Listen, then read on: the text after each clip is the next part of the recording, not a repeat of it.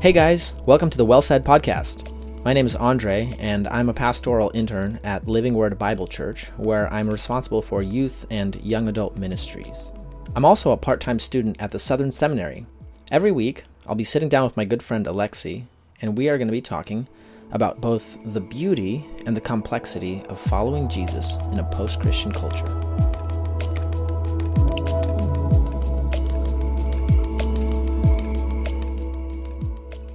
And welcome back to another sunny week here in the Pacific Northwest.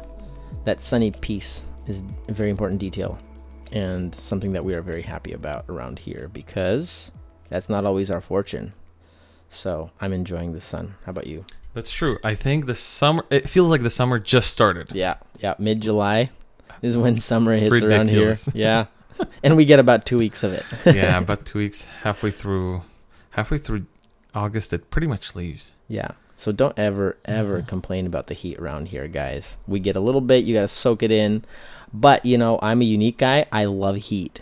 I I like I mean, of course I don't like when my house is stuffy and you can't breathe at night or something, but like when I'm going when I'm traveling in desert type areas, like if you've ever taken a road trip to Utah and it's like 110 degrees, high desert, dry heat, I, I love that. I don't know. I'm weird that way.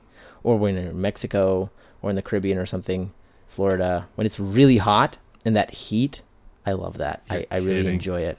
I just I enjoy it. Nah, not for me.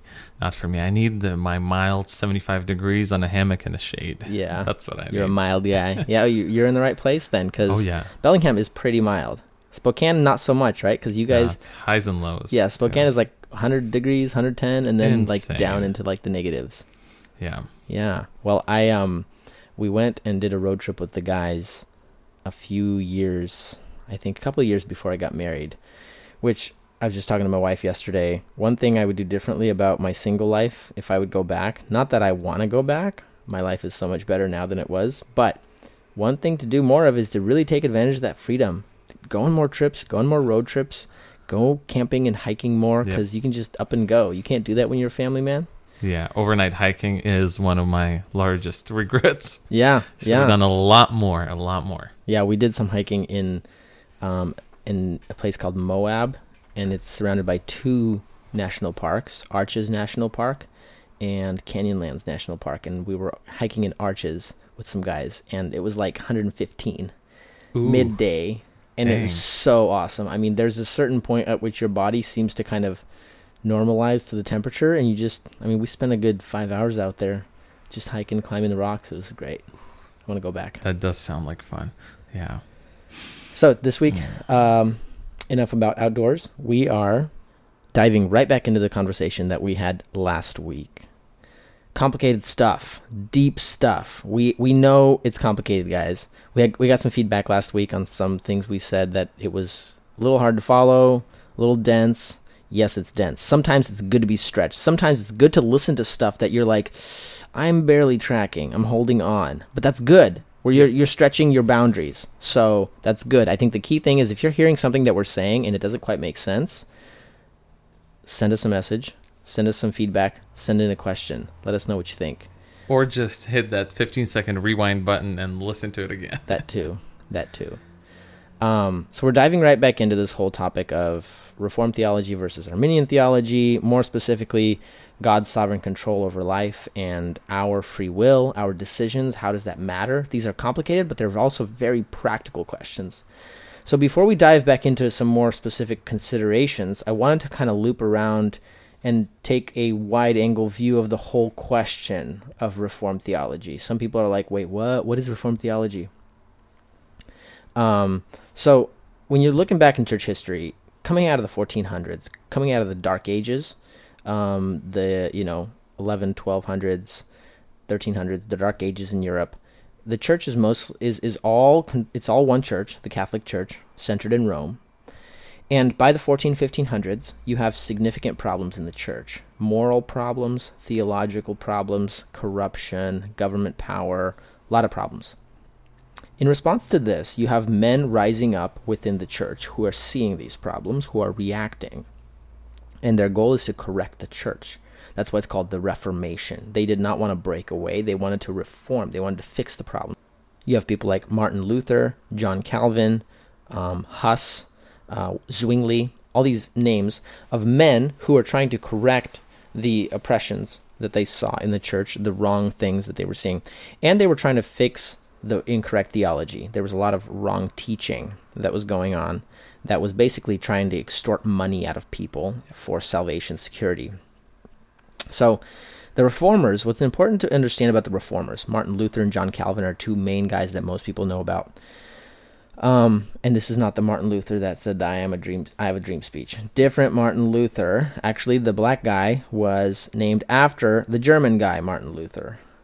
Um, the German Martin Luther came a few hundred years before the black Martin Luther, and the goal of the German Martin Luther and the French John Calvin was not to bring new ideas into the church. They considered themselves to simply be returning back to the ancient, well worn patterns of thinking within the church that came before all the corruption.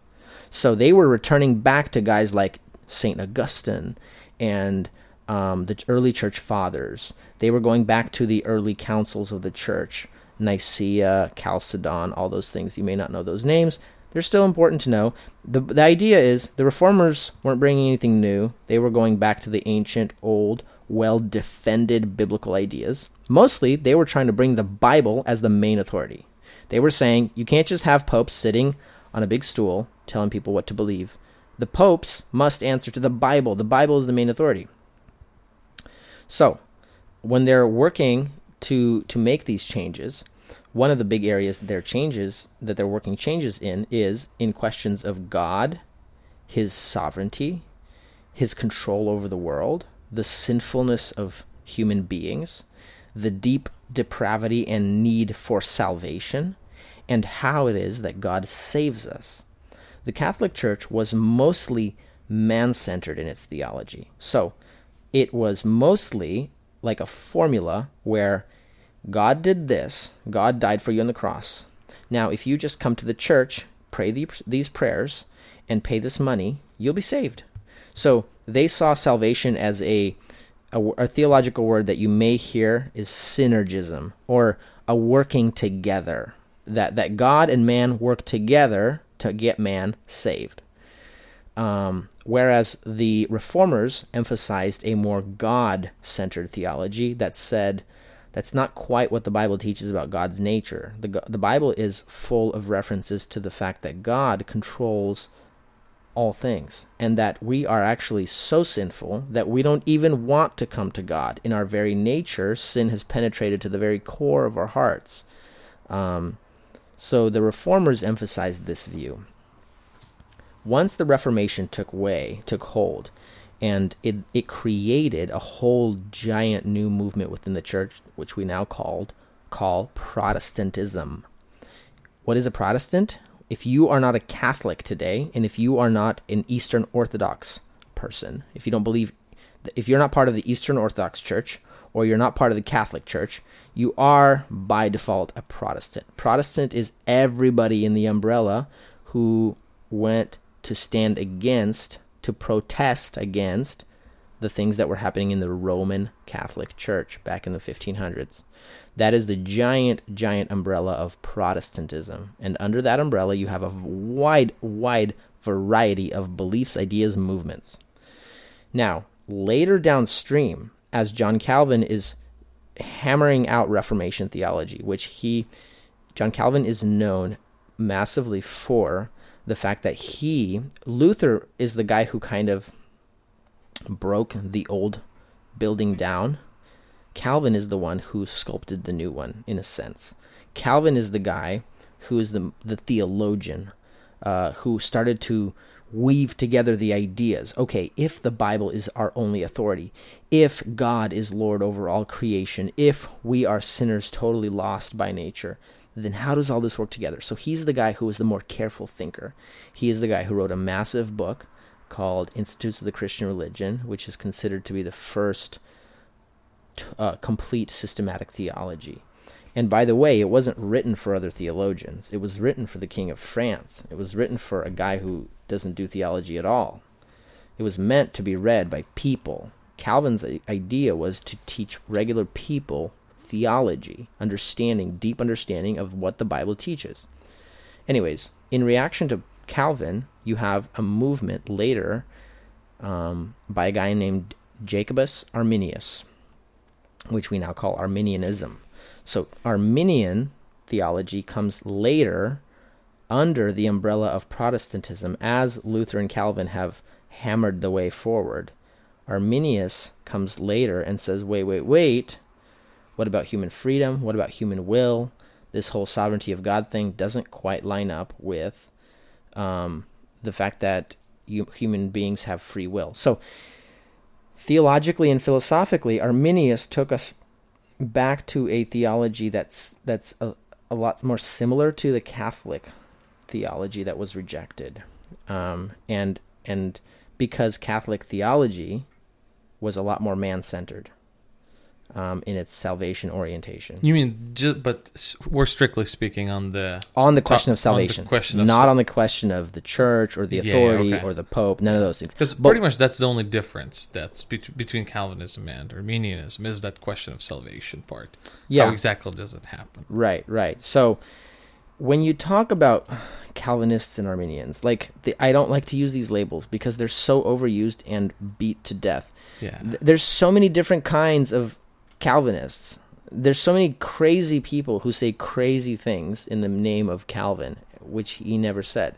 There's a lot of crazy people who say crazy things in the name of Arminianism and Arminius, things that he never said. So I don't like to use those labels. I like to focus around the actual question in mind, specifically the sovereignty of God and its scope and the nature of free will. And that's kind of what we said last time. Basically, Calvinism or Reformed theology overall historically emphasizes that God's control spreads sovereignly to every aspect of creation. So you have texts like Ephesians 1:11, he who works all things according to the purpose of his will. Or you have uh, texts like Isaiah 45:46 where God says, "My purpose will stand." Um, you have Proverbs where it says the king purposes, but it is the Lord who establishes, or Proverbs 19 or 20 that says that the heart of the king is like a river in the, the hands of the Lord. He turns it wherever he wills.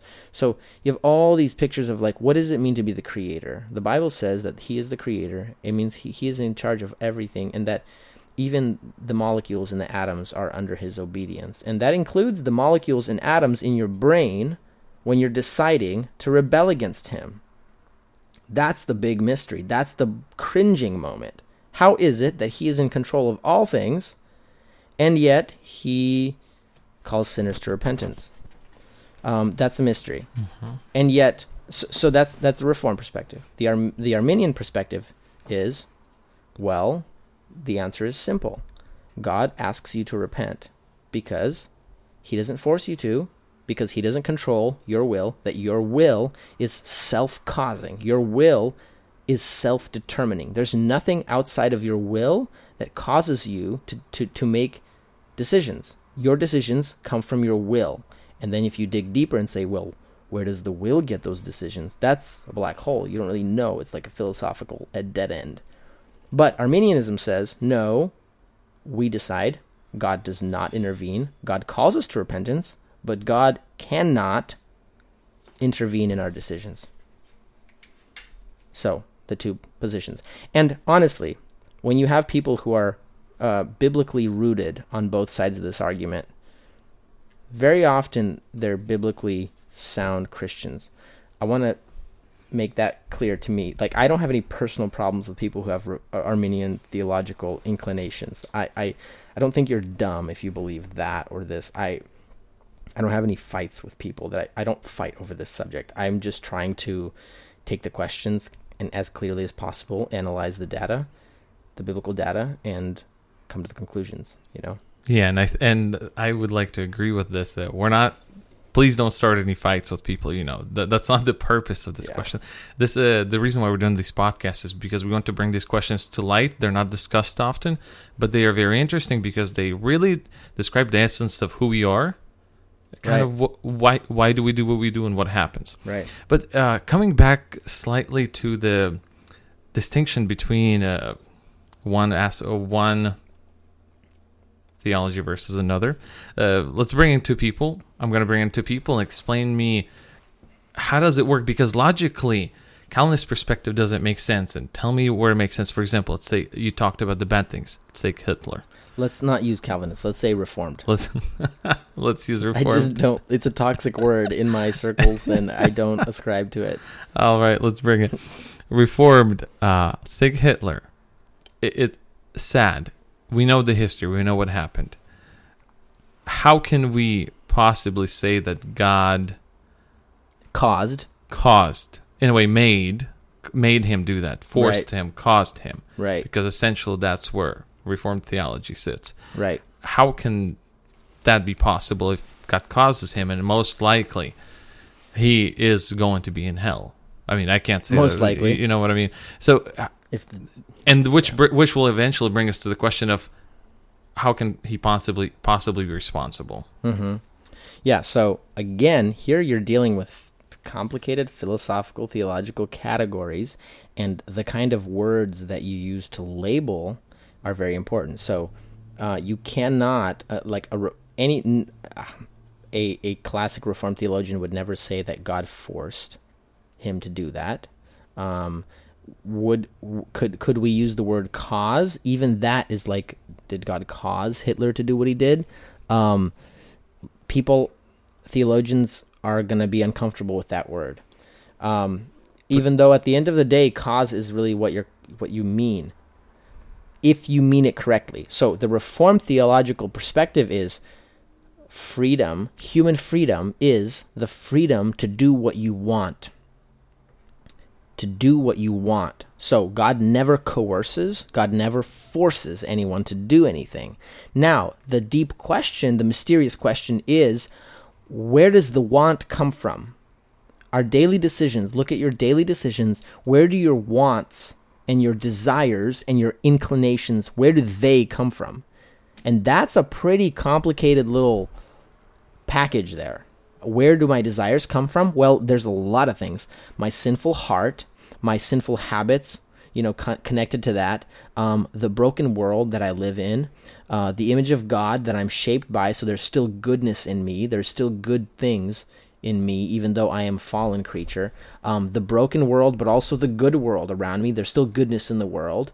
Um, spiritual forces at work around me that I'm not aware of. God Himself, who is sovereignly orchestrating history. So you've got many, many layers of cause to our will. There's many, many layers that feed into this mysterious thing of the will. But at the end of the day, when you are driving down the street and you're trying to decide between Starbucks or Woods Coffee, where does that decision come from? This is deep stuff because you really think about it long enough, you just really get tangled up. It, it, it's hard to say where do our wants come from. Now, the biblical explanation of Hitler would be not that God uh, forced him. Um, it would be more accurate to say that because of the sinful state of this person's life, because of the choices that he makes to rebel against God, God permits him to act on his sinful inclinations. And those sinful inclinations, they're not arising from God, they're arising from Hitler's own sinful heart. God permitted the heart to exist. God, even you can say, permitted all the circumstances around Hitler, how he grew up, and all the different teachers he had, and all the ideas that were swirling in his brain to be, right? So, at the end of the day, God is the author of history, and terrible things happen, and God has permitted evil to exist. Now, the Bible is very clear God does not author evil, God does not author terrible things that happen. Those things come um, from. Now, the Bible is very clear God is not the author of evil. He is not the direct cause of bad things that happen. Now we're getting into the problem of evil, which is another whole question. Um, and yet, God is in control of the whole universe. Every detail that happens happens according to his will. That's where I was about to get to. Doesn't that contradict Right. itself? Right. You're in a tension. So, I would argue that nobody escapes that tension, though. The Arminian says, oh, easy. Hitler rebelled against God because God gave him free will, and God never intervened in Hitler's will. God let Hitler choose. Um, it's like God is calling from the balcony down to the sinners below and says, Come on up to me, please. But I'm not going to make you. You come if you want. And the sinner gets to choose whether he wants to come or not. And that choice comes from the sinner, from the human, not from God, right? Mm-hmm. That's easy answer. Well, not so easy because God knows the future, right? So if God knows the future and he knows that Hitler is not going to come, why is God calling come? You know, so is that? I mean, it's it's the same exact problem. If if God knew the future and God knew everything that was going to happen, and somebody like Hitler was going to arise because all of the thousands of millions of different choices that went into that, and all the different people and ideas and mm-hmm. philosophies that shaped him to be what he was, God knew all that. God saw all that, but He let it happen. So the Arminian theologian or the Arminian the person who holds to a free will, Arminian free will, still has a problem at the end of the day. God saw the future, God let it happen. God could have changed it, but he didn't. hmm So, Why not? so technically, at the end of the day, we're arriving at the conclusion that even instances like Hitler took place because it was according to It was his will. permitted by the will of God, right? I would, I would use very careful language there. But why can't we apply the language of that it was according to his will? Because everything is according to his will, like we stated Yeah. before. Yeah, I mean, here you're getting into another little category where theologians try to be more specific by saying there's mediate and immediate cause. Okay. So God is causing something. God has a variety of ways that he causes something, right? So sometimes God sends lightning from heaven and boom, something happened. You know, God direct cause miracles, right? But then you also see that the Bible says that God caused something, but then you see that it is a person who decided to go do it and decided to go do that and that and that, and that's how it came about. So God works through people, God works through circumstances. And so the mystery is the connecting point. How is it that God's in control? How is it that God is working through situations and permitting people like Hitler to exist? And Hitler is his own man responsible, and yet God is totally sovereign. That connecting point of that mystery of the two different sources of cause, that's the mystery. So in the Reformed theology, the mystery is how is it that God is in control of all things, and yet he permits sinners to make choices that are their own? hmm That's the mystery. That how is it that God controls all things? The Because both statements are absolute truth. right, the right. Arminian mystery is how is it that we have this free will that we just self choose, that we self determine, that it comes from nowhere. It's just us and us alone. So you have mystery no Yeah. matter where you turn your head. The key is are you are you taking your cues from human rationality, what makes sense from a human perspective, or are you taking your cues from biblical language and trying to craft your explanation based on biblical language? Yeah, and uh, it, it as we as probably our listeners have noticed, this subject matter is a lot more complex, and there's a lot more depth to it than can possibly be covered on podcast. And I'm sure the amount of papers and books that was written on it is also just enormous. Uh, on another hand, coming back to let's say a guy like Abraham, we all know the story. And then when we go to uh, Hebrews chapter 11, I believe says that Abraham believed God. It doesn't say God made him believe. Or so, so who believed Abraham. Abraham? hmm How did he believe? Did he choose to believe? I'm assuming Arminian perspective would say Abraham saw the city that God showed him, and Abraham chose to believe in God. Right. But what would perspective of Reformed theology say? Right. So both would say Abraham chose to believe. The question is, where did the power to believe come from? Mhm. The saving The power. Arminian had to has to say the power, the the capacity, the ability to believe came from Abraham. It was Abraham who mustered up the will to believe. the will came from Abraham. Mm-hmm. The reform perspective would say, well, yes, Abraham believed, and faith is the whole hinge point of all human salvation and relationship to God. The whole gospel hinges on faith. Okay, so where does faith come from? Well, and again, the reform perspective would say, well, that's pretty easy too, though, because Ephesians chapter 2 says, by grace you are saved through faith, and this not of yourselves, it is the gift of God. So, in that text in Ephesians chapter 2, that when Paul says this is a gift and is not of yourselves, he's referring to the faith itself. So it's the faith that is working in us that God produces, that works.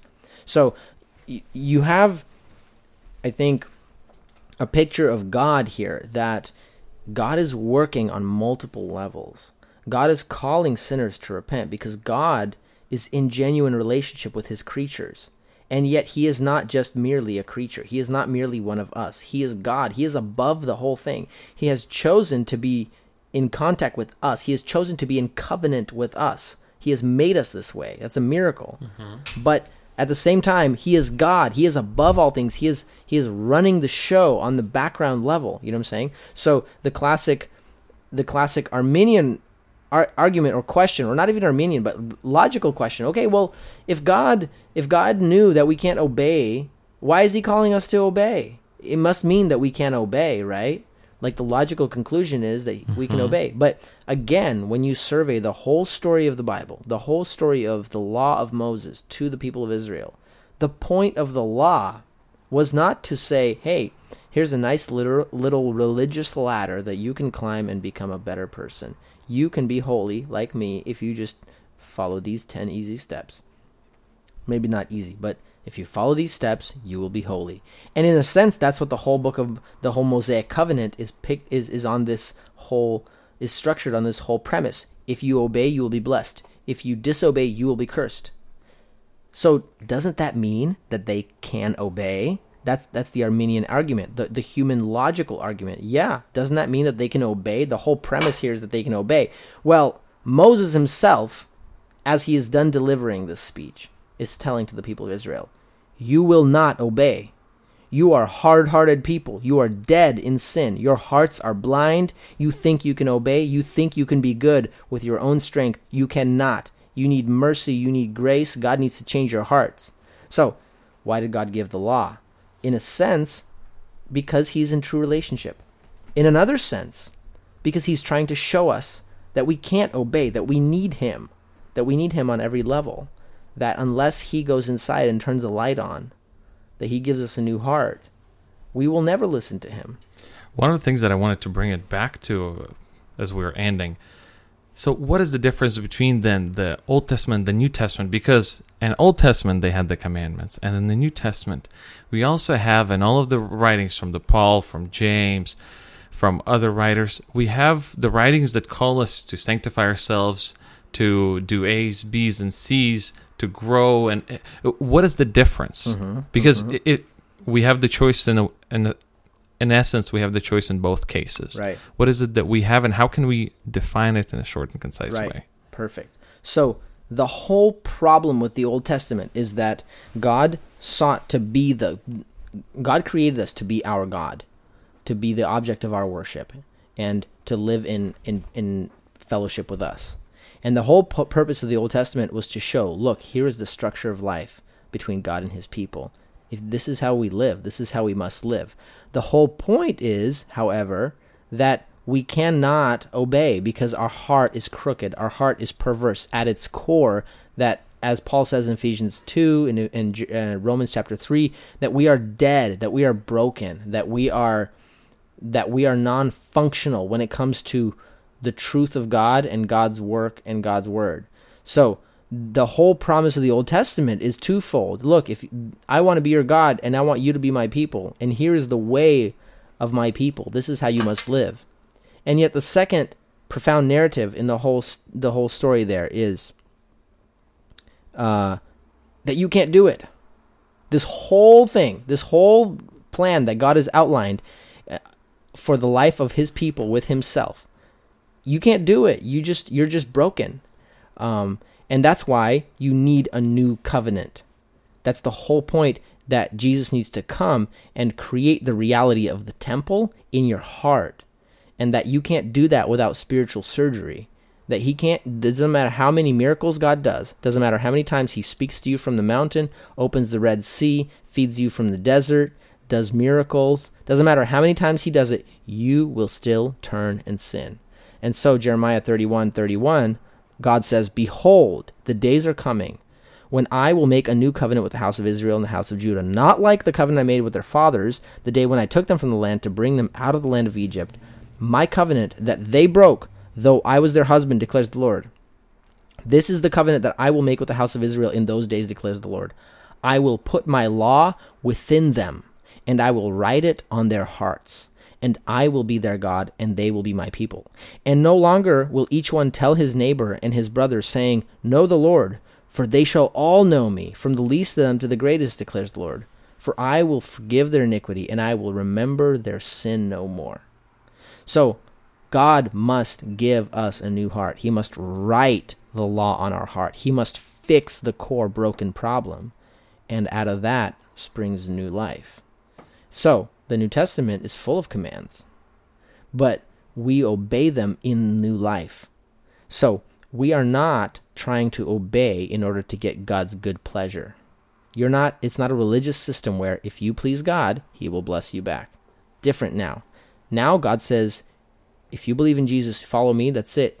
You're my child. I love you. I died for you. You're free. I've forgiven your sin. Now, live as my child. He gives us a new heart, a new way, and the commandments are a joy because we're new. We're made new. And we are not trying to prove ourselves because he has already proven himself. We are not trying to gain anything because in Christ we've already gained everything. There's nothing more God can give us. We have it all. Now live. So now the law of the Old Testament takes on a new light. It's a way for us. It's a way of wisdom. It's it's it's instruction for God's people, you know. Mm-hmm. Okay. That makes sense. So, you know, wrapping it up, I think whether what d- depends doesn't matter what you believe uh, in terms of categories or theological phrases. We have to take our cues from the Bible, and when we ca- talk about our significance, do I matter to God? Um, when we talk about our work, does my work matter to God? My obedience, my prayer life, does that change anything if God's already in control? The biblical answer is yes. It changes everything. Not only because it's not because the biblical answer is yes. Your work changes everything. Not because you have the power to do free will apart from God, but because it is through your new transformed life that He is working eternal change. He is working His sovereign plan through your prayers, through your labors, through your obedience, through your love for Him. So that lands us on this dense couple of week conversation. I'm sure there's more questions um, send them in. Let us know what you think. Uh, share it if you found it helpful. Share this episode. Uh, leave a review on iTunes. Find us on Instagram, Twitter, Facebook. We're all there. Find us, share it. Um, and we will talk to you next week.